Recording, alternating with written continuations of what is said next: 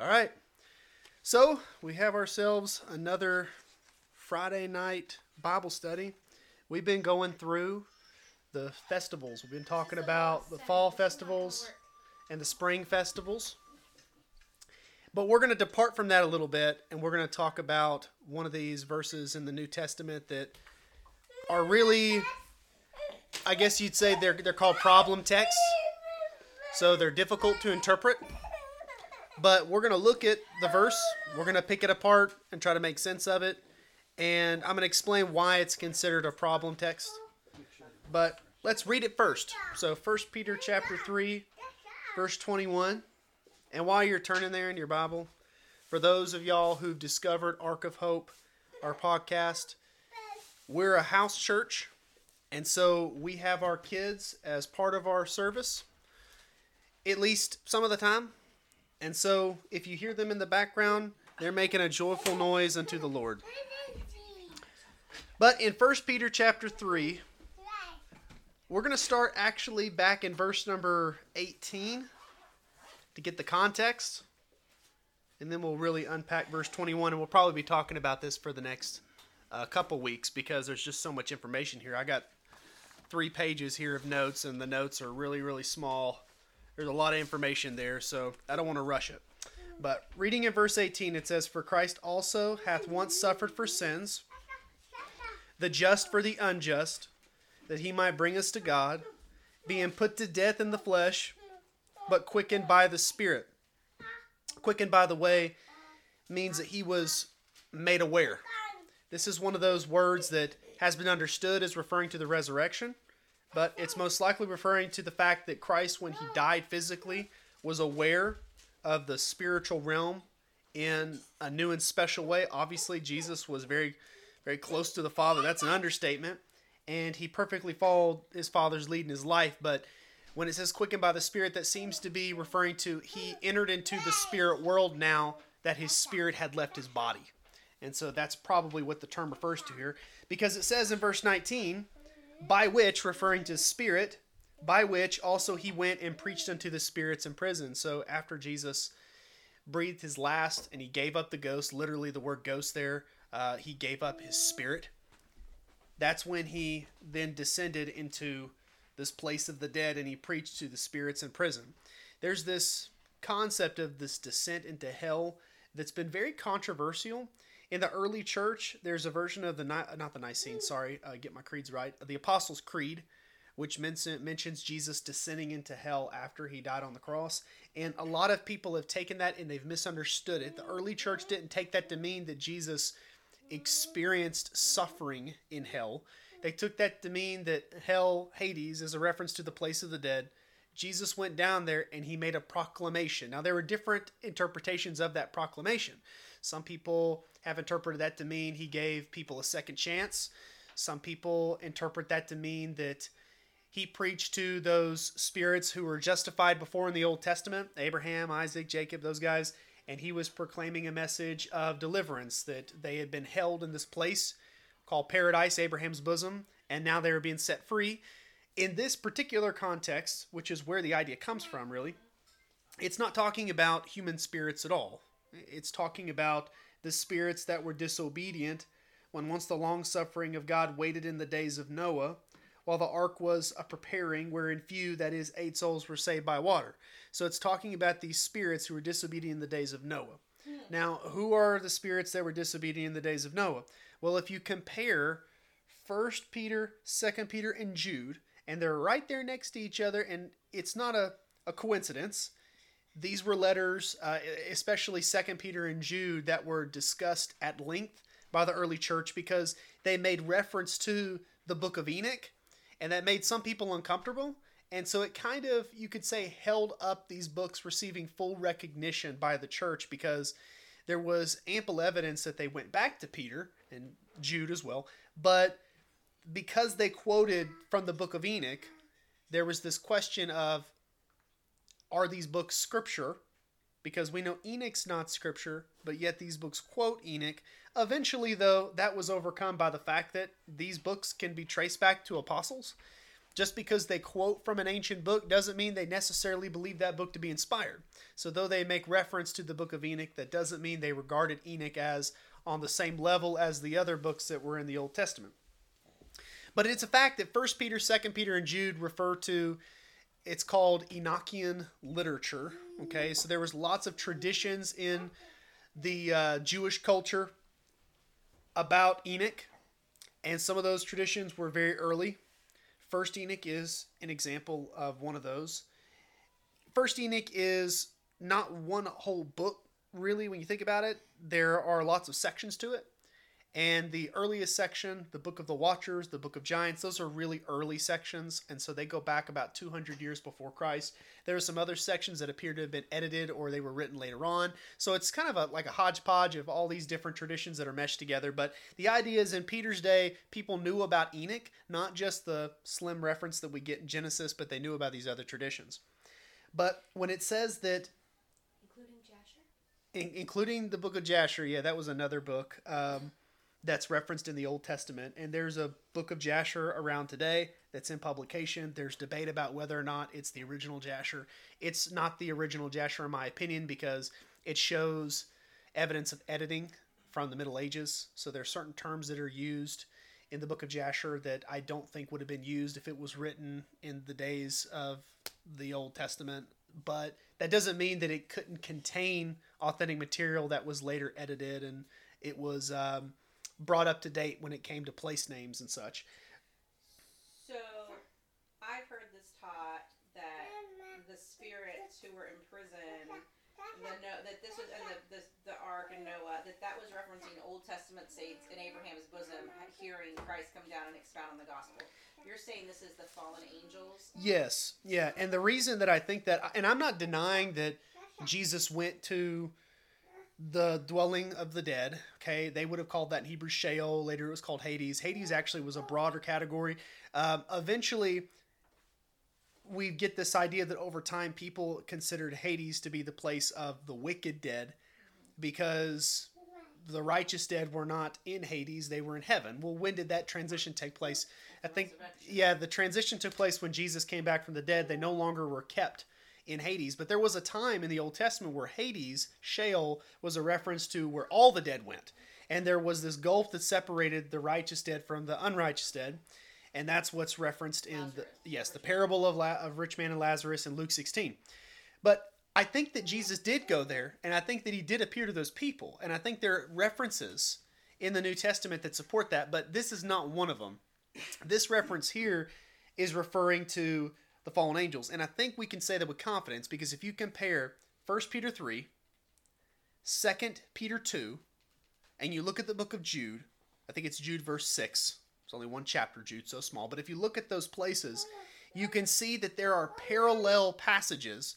Some of the same terms are used. It almost seems like the author of Jude was aware of Second Peter. The second author of Second Peter was aware of Jude. They were aware of each other's writings as they circulated, and that's why some of the terms are so similar. Or you could say, well, God's the one who inspired it. Maybe that's why the terms are similar, right? Um, we do believe that all of God's words inspired and inerrant. But anyways, when you compare those passages, it seems like we're talking about the same event. This was one of the biggest evidences from my perspective when I was in college about um, this whole Nephilim controversy, where the Nephilim come from, what's the proper interpretation of Genesis 6? Fallen angels, human women have a Nephilim offspring. Seems kind of bizarre. And uh, most of my professors didn't believe that. They believed that the sons of God were Sethites and the daughters of men were Canaanites, Ca- Canaanite women, and they had unequally yoked marriages, and God was displeased by that. And that was the majority view of all the professors that I had, at least the ones that I talked to. But I did find one professor who held to what's known as the traditional view because it was the view held by Jews consistently, and it was also held by the early church until about 300 AD. So, the first 300 years of the church, this is what Jews and Christians actually agree upon. And he pointed out these passages. He says, I just want you to read 1 Peter 3, 2 Peter 2, and Jude. And he gave me the verses, and I read them, and he said, They seem really similar, don't they? And I said, Yeah, they seem so similar that I can't deny that they're talking about the same event. He said, Well, in 2 Peter 2, what's being referred to? Angels. He says, That's right. And Jude, what's being referred to?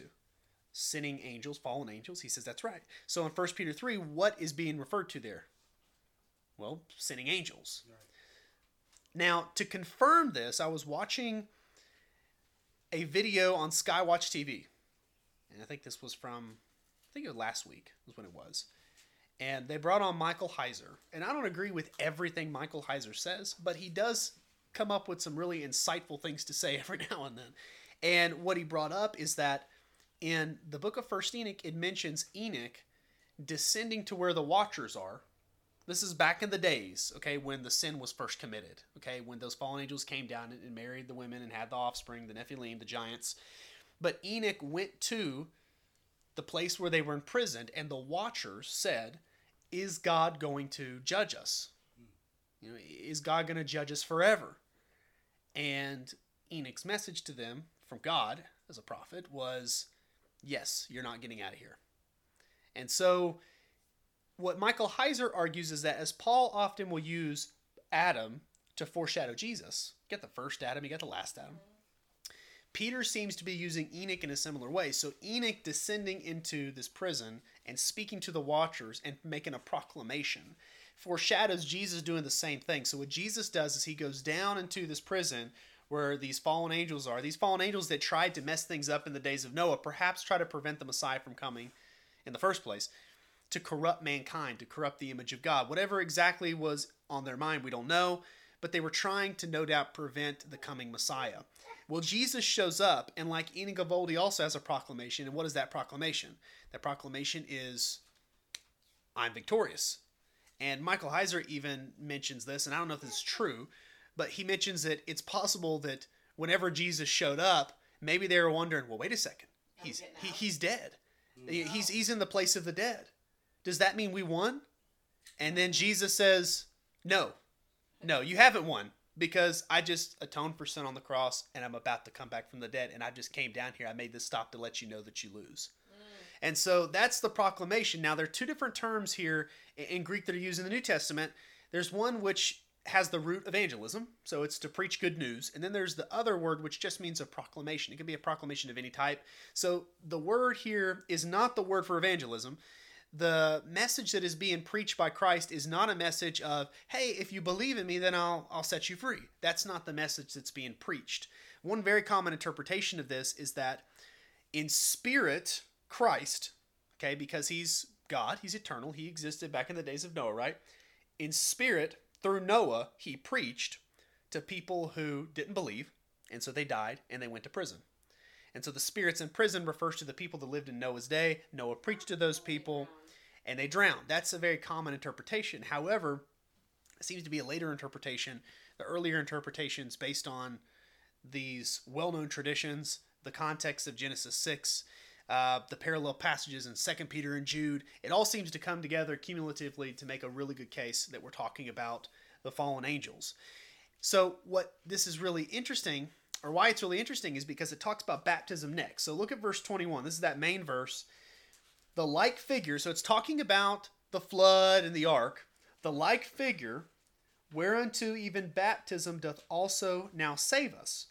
So, that's the controversy right there. Baptism now doth also save us not the putting away of the filth of the flesh, but the answer of a good conscience toward God by the resurrection of Jesus Christ, who has gone into heaven and is on the right hand of God, angels and authorities and powers being made subject unto him. Now, let's talk about the connection between Jesus going down into the place of the dead and baptism. Well, hmm. it's pretty obvious that whenever you're baptized, you're being buried just like Jesus was. You know, it's a represent, representation of death, burial, and resurrection. But since this is in the context of Jesus not just going to the place of the dead, not just being dead in the tomb, but in spirit preaching to these fallen angels, Michael Heiser mentions in, in this video that baptism in our minds should include this idea that Jesus is proclaiming victory. He's proclaiming dominion mm-hmm. over these angelic powers that rebelled in the days of Noah. So he says that baptism is an act of spiritual warfare. You're, you're basically saying, not only am I saved, but I'm on the side of Christ. And as he is the general, as he is the conqueror, and has overcome the devil for me, as he went down into the place of the dead and proclaimed victory over those spirits, I'm victorious in Christ, and I'm saying that I stand with Him, and I'm I'm going to follow Him as my uh, commander in chief. And early in the church, they would have these baptismal formulas where they would question people, right? They'd ask them questions and they'd respond, and they were prepared, right? They were trained for all of this. Um, and one of the questions had to do with Do you renounce Satan? Do you renounce Satan? And of course, the answer was yes, I renounce Satan. There was this idea that when you were baptized, you were taking a stand against the powers of darkness. And so when we think of baptism, we generally don't think about that, do we? I mean, we think about the the the objective death and resurrection of Jesus. We think about our trust in those realities and how we're forgiven of sin, and that's all true, 100%. Right. But we don't really think of the spiritual warfare element mm-hmm. to it all. And in this text, it seems that what Peter's saying is when we're baptized, we are acting out everything that Christ did. We die, we're buried, and we're resurrected. But in between his death and his resurrection, there was this proclamation of victory. So our act symbolically is proclaiming victory over those powers of darkness that are still at large and that one day will be judged in the same way these other angels are already experiencing judgment.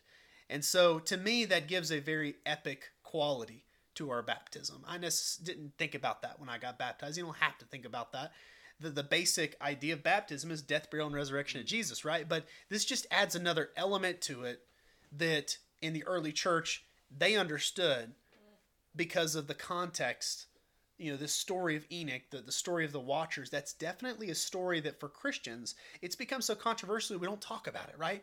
We just don't discuss it. If you ask your pastor, like, what do you think about this particular idea of the fallen angels and the human women and Nephilim. Like, what's your opinion about that? They generally rationalize it. Okay, that's the the mainstream view in seminaries. Or they just say, well, we don't really talk about that, right? We, we don't talk about that because it's so controversial, it's divisive. Well, it was such a big deal in the early church. Um, when Jesus went up on the Mount of Transfiguration, there's really good evidence to believe that he went up on Mount Hermon. And in the ancient Jewish mind, what's significant about Mount Hermon?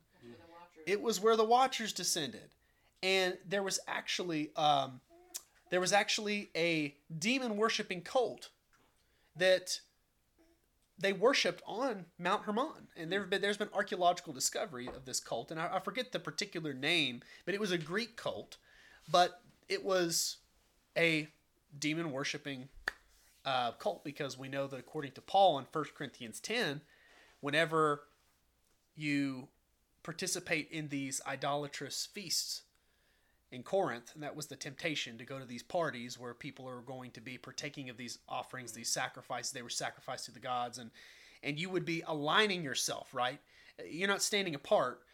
You'd be aligning yourself with these false gods if you participated in these feasts. And he says that we shouldn't do that. We shouldn't sit at the table with demons because that's what these false gods are. But this whole idea that the gods of the ancients were actually fallen angels, and that's why we should have nothing to do with them because we know what the fallen angels are. So you said that the Greeks went to Mount Hermon and, and worshipped whatever they, they did these things. Were they worshiping their gods like I can't remember Greek gods because I never paid attention. It was a particular yeah. It was a Zeus and, and Apollo. I don't know which one exactly, and again, I just researched that, look it up, um, but don't quote me on this, but I'm pretty sure it was Pan. Okay. And, and the god Pan is depicted as a satyr, a goat god, right. you know, with the goat horns. And in, in the Old Testament, in Leviticus 17 7, it mentions that uh, the gods that were worshipped by the Canaanites were goat demons, and, and they, they were they were demonic beings. Right, absolutely. But it it depicts them as being goat-like in appearance. So there seems to have been a connection between that, and and I, I can't explain all that. We talked a couple weeks ago, or it was last week, about Azazel. Was it two yeah, weeks ago? Was Wednesday. Was it Wednesday? Okay, we talked about Azazel and how, according again to the book of First Enoch, Azazel was one of those watchers. He was the worst of them. Right. right? And he was actually, it seems to be, um, he was put in a particular holding place, mm-hmm. somewhere different than the rest of the watchers. So his punishment seems to be worse. But some people believe that when they had the Day of Atonement, they took the two goats and one was sacrificed and brought into the Holy of Holies, and the other was sent out into the wilderness.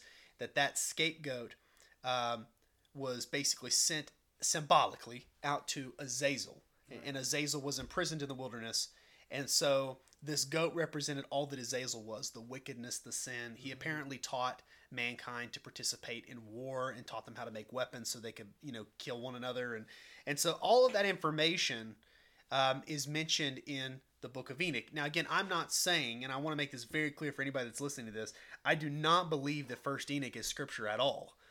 Um, I don't believe that. I, I, don't think that it has any of the um, any of the markers for inspiration or preservation. It, is a hodgepodge of lots of material. However, there there does seem to be some authentic traditions included in it. Right. And the fact that the book of Jude does reference it, the fact that first and second Peter seem to reference it indicates that they recognize there was some authentic material in it as well. I, I highly doubt that if we were to sit Peter down or Jude down and say, Do you believe Enoch's inspired?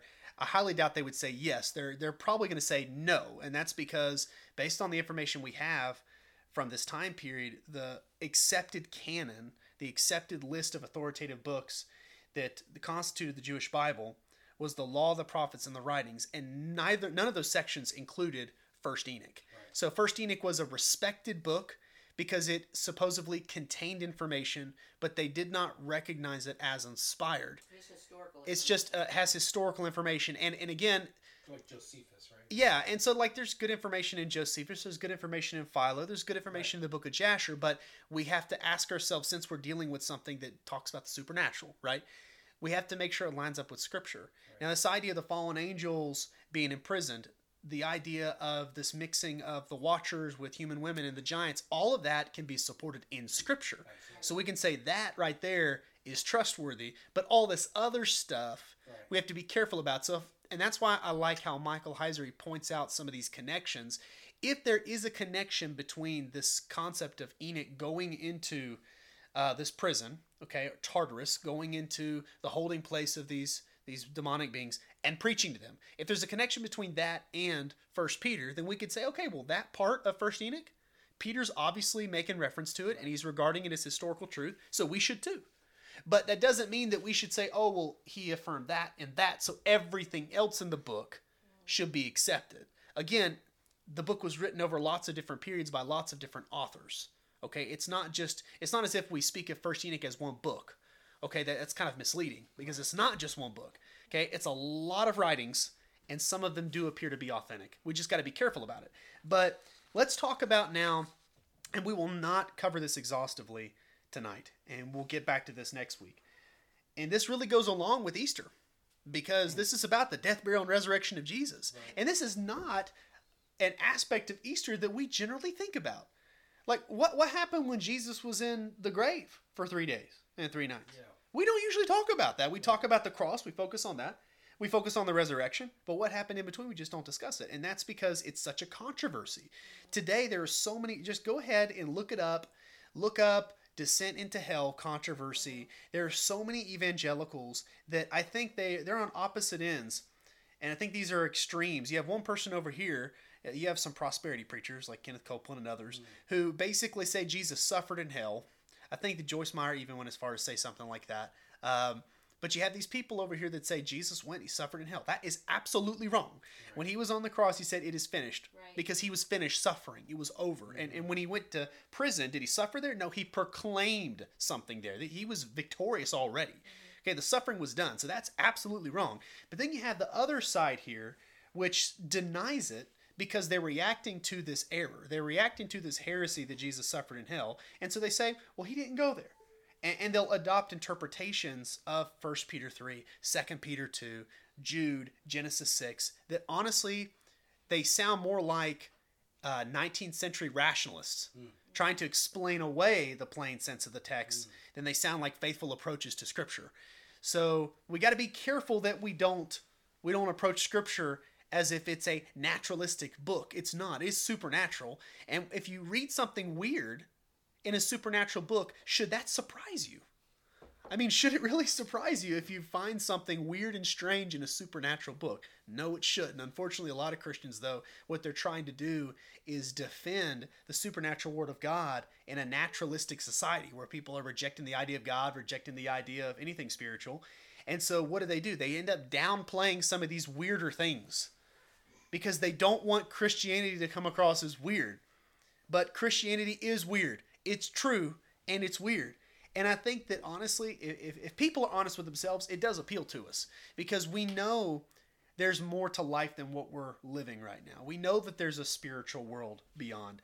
And we have to have a reliable source of information for it. It's the biggest conspiracy theory. It, it, is, it is, and it's an absolutely true one. You know, the evidence supports it, but what happens is people, I think, they go off, they go off the track whenever they try to experience the supernatural apart from a standard which tells us what's acceptable and what's not.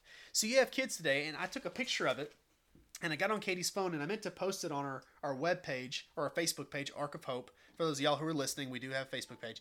But anyways, there was, I think it was at Target.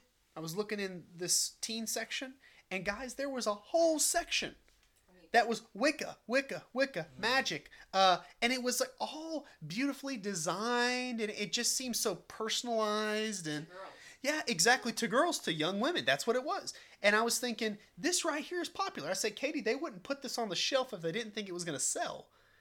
And they're not. If you look in that same shelf, are you going to see anything Christian? There was nothing on that teen section that was Christian at all. The only religious thing that was on the shelf was witchcraft. And so what happens is people are interested in the supernatural. Young people are. So what do they do? They experience it in a way that doesn't have any. It doesn't have any accountability. Took the words right out of my mouth. That's exactly what it is. They don't want a God that tells them you can't do this.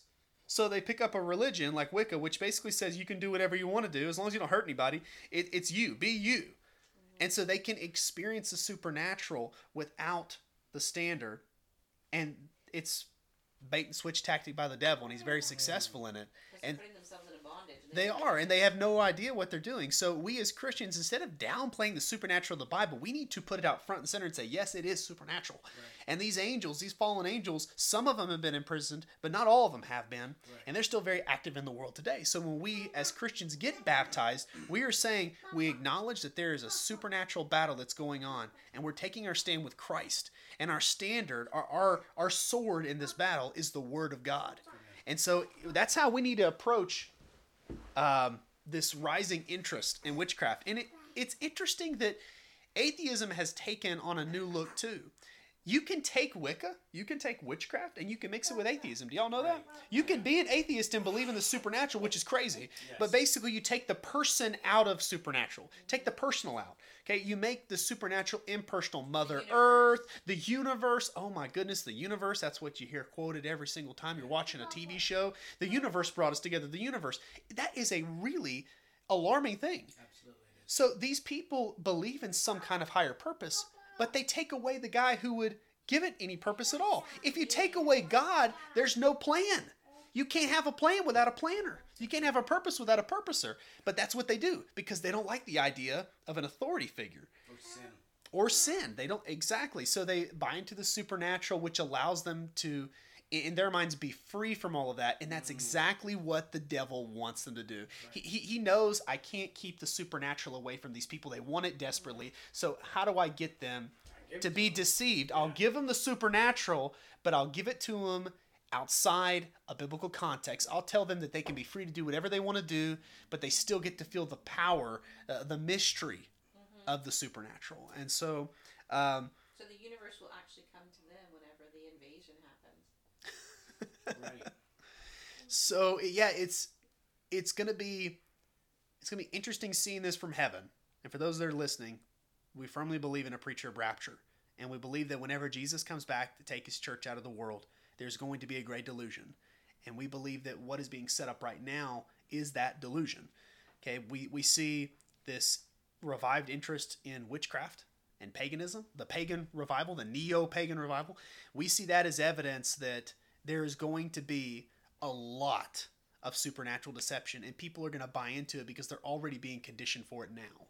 And uh, that's probably going to involve um, extraterrestrial deception. We know, of course, from the Bible, there's no such thing as aliens, but we do know that there are fallen angels. We do know that they dwell in the heavens. So they are, in a sense, extraterrestrial. And, and so we do know that these beings exist, and we believe they're already preparing people for that delusion. And so that's why we as Christians we're trying to again instead of downplaying the supernatural and the word of God, show people the connection between what the Bible's been saying all along and what's happening now.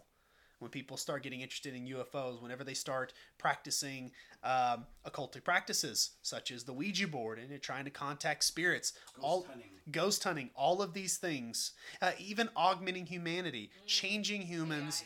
Uh, the Marvel movies. I mean, I like a good superhero movie, but there's this idea that there are these these beings that are, you know, they're higher beings. They're mixed. They're they're demigods. Those, these are all popular ideas today for young people. And if if the mark of the beast, if it is part of that, if it's associated with the Nephilim, and we don't know for sure, but I think there's good reason to believe there is a association. Then what if the devil offered someone power? What if he offered that?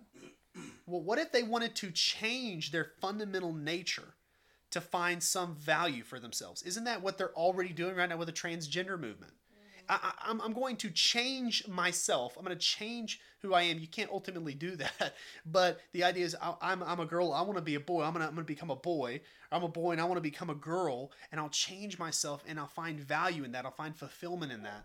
And if the devil was to offer something even more radical than that, radical and change, uh, something that would spiritually change them, um, they would probably line up for it.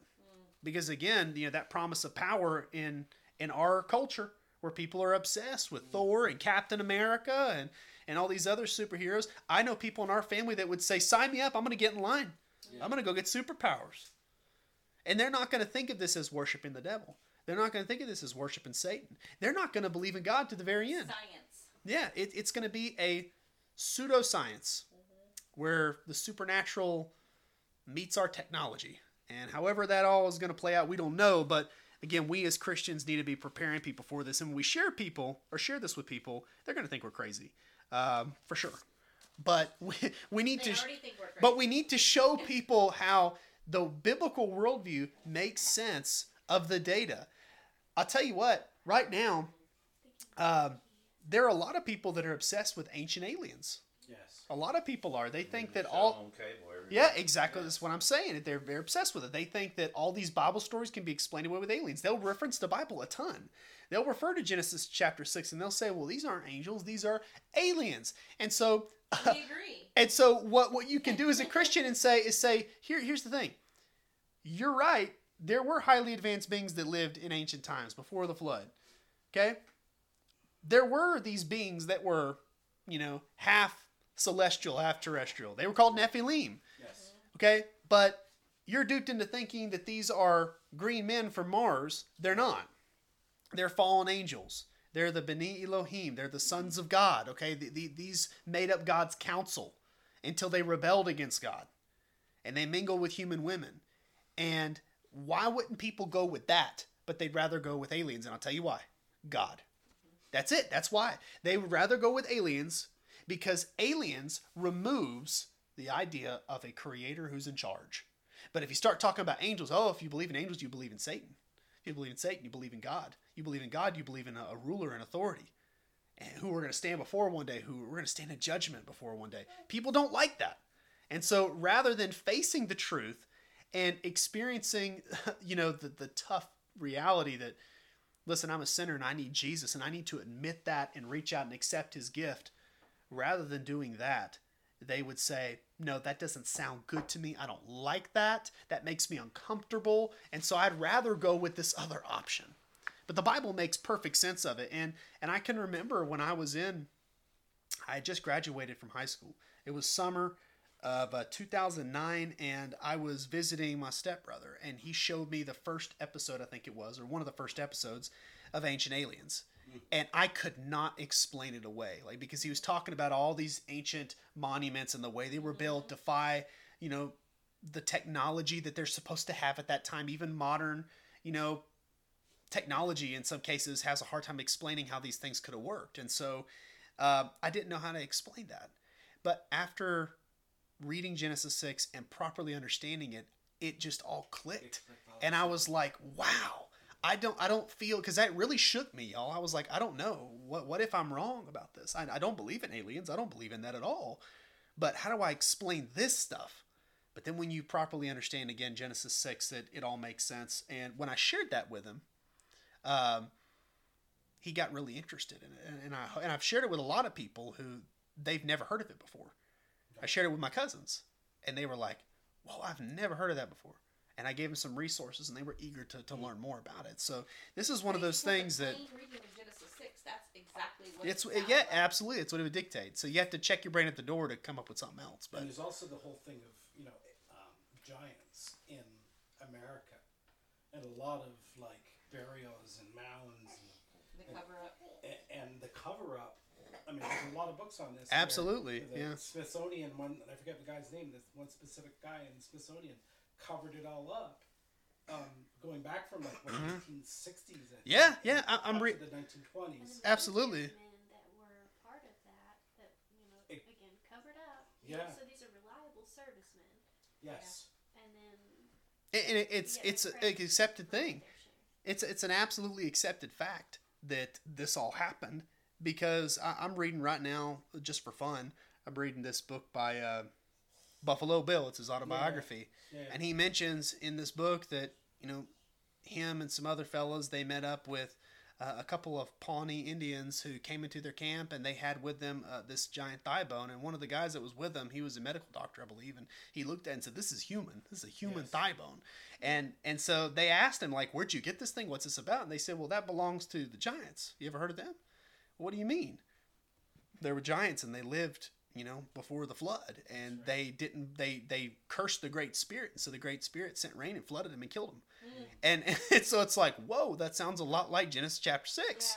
It really does. And and there was not just the story passed along, but there was also the physical evidence as well. Physical evidence, which, like you just said, Scott, has been uh, covered up.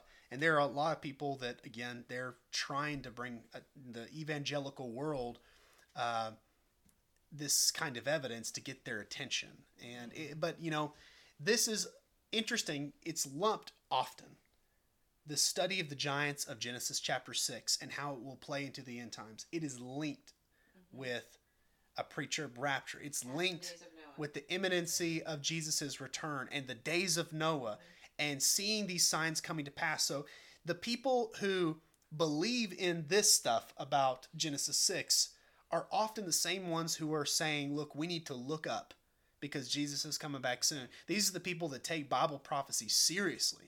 And it's the people who don't take Bible prophecy seriously. They're the same ones who would downplay the supernatural uh, background in all of this. And so uh, to me, that's a, a big a big indication that we're on we're on the right path if our literal interpretation of scripture is is lining up with these things mm-hmm. because that's ultimately what it's all about. It's not about the traditions as as wonderful as the traditions are and and maybe helping us get more detail and corroborating our view. Mm-hmm. Uh, ultimately, it's what the Word of God teaches that we base our views on. Well, I think that with the U.S. government pushing the UFO narrative now, that that makes it even more Yeah. like imminent. Uh-huh. Absolutely.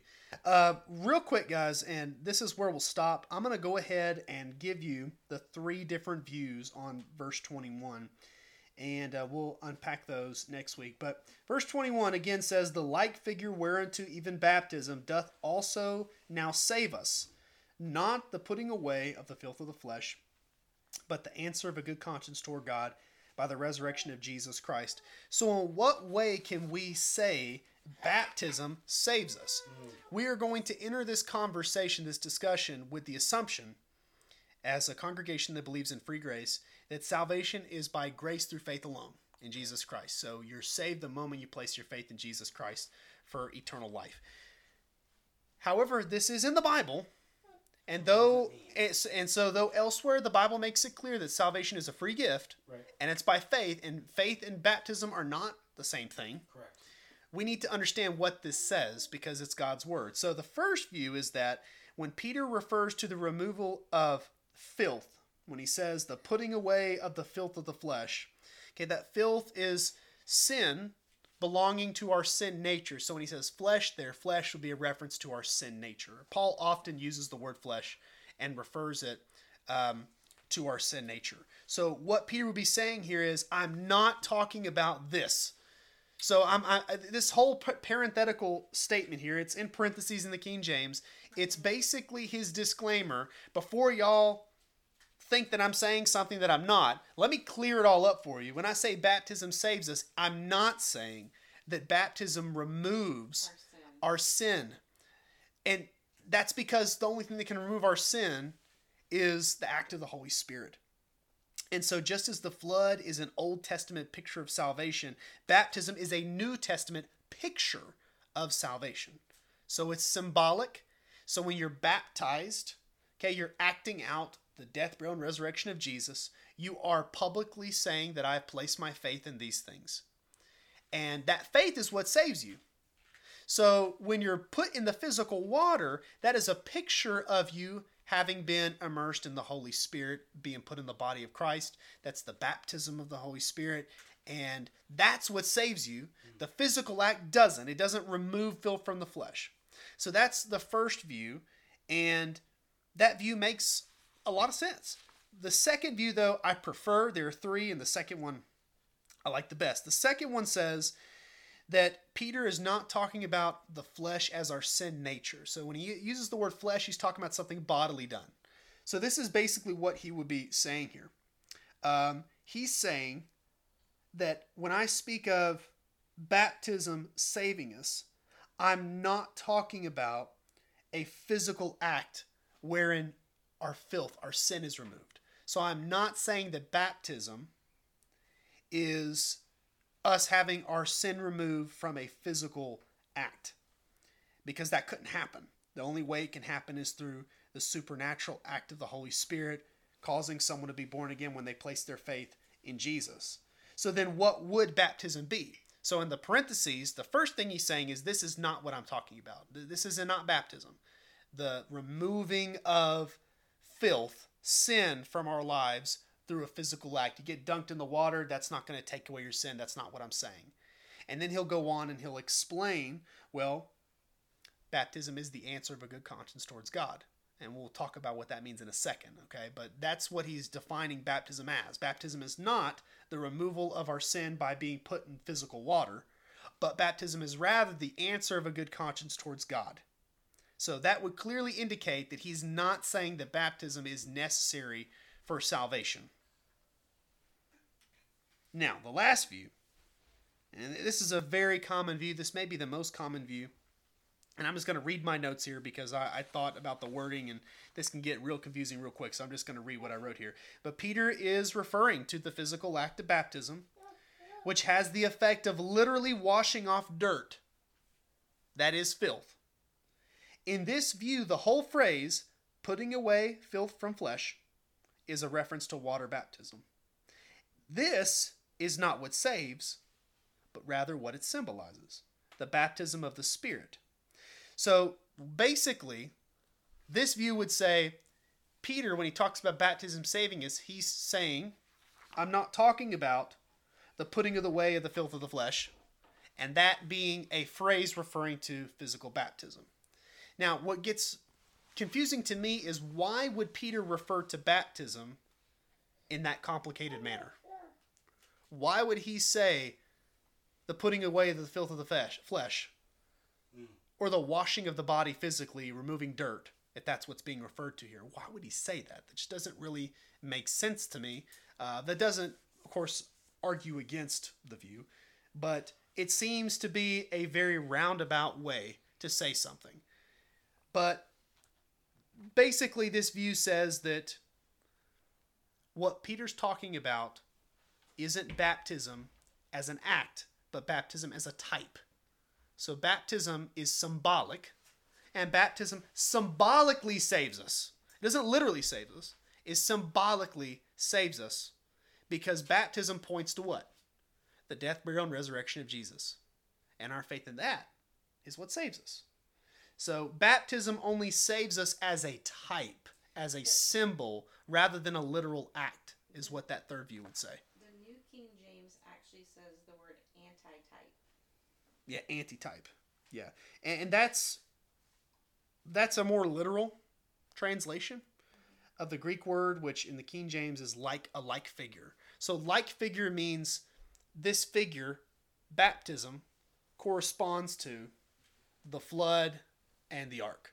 So, in the Old Testament, you have a picture of salvation. That's the ark. Getting on the ark is getting on board with Christ, getting saved. And he takes us through the water, the waters of the flood. So, the waters of the flood represent death, and he brings us through that. We, we pass through death to life. In the New Testament, the like figure, okay, or the symbol in the New Testament, which basically proclaims the same reality, is that we pass through the water by immersion, and that is a figure for salvation. So baptism only saves us as a figure. It doesn't save save us literally. Okay? So that's the third view. The reason that I think that the second view um, works the best is because I do believe filth refers to actual sin. I don't think that he's using the word filth to refer to dirt on your body. So I don't think when he used that term, he's envisioning you getting into the waters of the Jordan when you're about to get baptized and you're dirty and you get that dirt washed off when you get baptized. I don't think that's what he's referring to there. Uh, in fact, if you follow the usage of this term um, in the Old Testament, in Isaiah 4 4, the word filth is used to refer to sin. And this is something Peter refers to in the context, actually in chapter 3, verse 3. I'll read the verse here. Um, he says, Whose adorning let it be not that outward adorning of plaiting the hair or of wearing of gold or of putting on apparel, but let it be the hidden man of the heart, in that which is corruptible, even the adornment of a meek and quiet spirit, which is in the sight of which is in the sight of God of great price. So this is referring to the daughters of Zion in Isaiah chapter 4 um, and in also Isaiah chapter 3. So in, in the context, if you're understanding his references, the references that he's using to the Old Testament, it appears that when he uses the word filth, in that Old Testament context, filth means sin.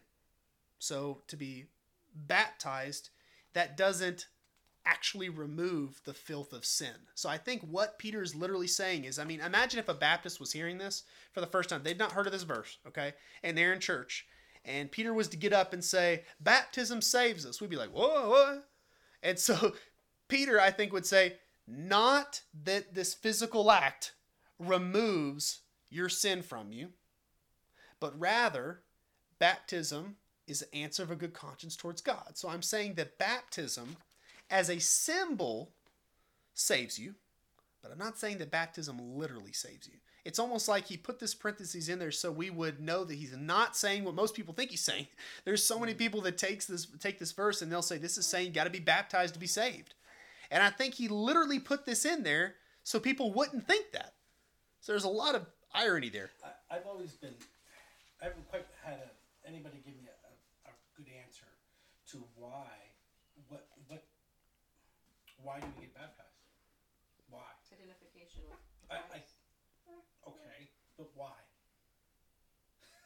You know Well- what I'm saying? well, Like, yeah, where so- where does it come from? Is it from the mikvah, you know, and the cleansing? Uh, or no, is it- I I mean I think that in general it has the idea of cleansing, and so the Right. mikvah was about that too, right? Sure. And but here's the thing: the Jews and God is all about symbols. I mean, Hmm. he's all about symbols. Uh, I mean, not as many in the New Testament, right? I mean, what do we have? We have the two. We have baptism and we have the Lord's Supper. Right. But the Lord used symbols to communicate ideas to us because a lot of people are visual learners. Okay, it, it, it brings beauty to life. Okay, the symbols do, uh, the pictures do, uh, but it, it also, I think I think it does a good job of communicating truths in a way that we can understand. So Jesus speaking only in parables. yeah, said. exactly. So I mean, he could have he could have spoken a more uh, broken way. He could have said, "Okay, guys, are you ready to take notes? I'm about to give you 20 truths. Okay, 20 theological truths. You ready? All right, go."